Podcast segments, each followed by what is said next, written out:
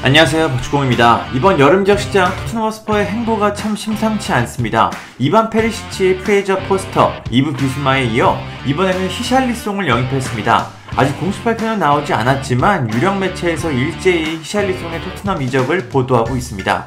이 정도면 공식 발표는 시간 문제로 보이는 것 같습니다. 이적 시장 전문가 파브리조 로마노 기자는 토트넘이 히샬리송을 완전 영입했다. here we go 개인 합의를 마친 후 에버튼과 문서 작업의 첫 번째 부분이 서명됐다. 이적료는 5천만 파운드, 약 788억 원에 추가 옵션이 있다. 히샬리송은 브라질에서 medical test를 받는다. 계약은 마무리됐다고 보도했습니다.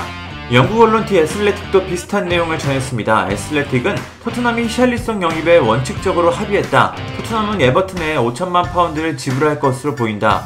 추가 옵션으로 1000만 파운드까지 이적료는 최대 6천만 파운드, 약 946억 원이 될 수 있다. 토트넘과 에버튼의 이적료 협상은 오늘까지 계속되고 히샬리송은 브라질에서 medical test를 받는다고 보도했습니다.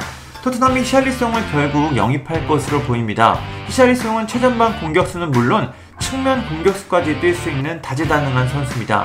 지난 시즌 프리미어리그 30경기에 나서 10골 5도움을 기록하며 이미 검증도 된 선수입니다. 공격 옵션이 필요했던 토트넘 입장에서는 상당히 귀중한 자원을 영입했습니다. 해리 케인 손흥민 선수가 있지만 그 외에 골을 넣어줄 선수가 딱히 없었기 때문이죠. 브라질 대표팀으로 한국에 왔었던 히샬리송은 이제 토트넘 유니폼을 입고 약 한 달 만에 다시 한국에 오게 됐습니다. 토트넘은 다음 시즌 UEFA 챔피언스 리그에 나가기 때문에 두터운 squad가 필요합니다. 나갈 선수들이 꽤 있기 때문에 필요한 선수들을 영입하는 게 중요한 상황입니다. 지금까지의 상황을 정리해보면 페리시치, 포스터, 비수마 그리고 히샬리송을 영입했습니다. 여기에 수비에는 클레망 랑글레 임대 영입이 유력합니다. 급한 불을 끄기 위한 영입이므로 장기적으로 활용할 수 있는 완전 영입 수비수도 찾고 있습니다. 또 풀백 자원도 찾고 있다고 하는데요. 토트넘의 가장 큰 약점인 수비 보강에도 신경을 쓰고 있습니다. 토트넘은 이번 시즌을 앞두고 1억 5천만 파운드의 재정 증액을 발표했습니다.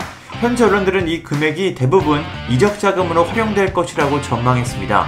페리시치와 포스터는 자유계약이라 돈이 들지 않았고 비수마는 3,500만 파운드, 약 550억, 히샬리송은 5천만 파운드, 약 788억 원이기 때문에 아직도 꽤 많은 돈을 쓸 수 있는 여유가 있습니다.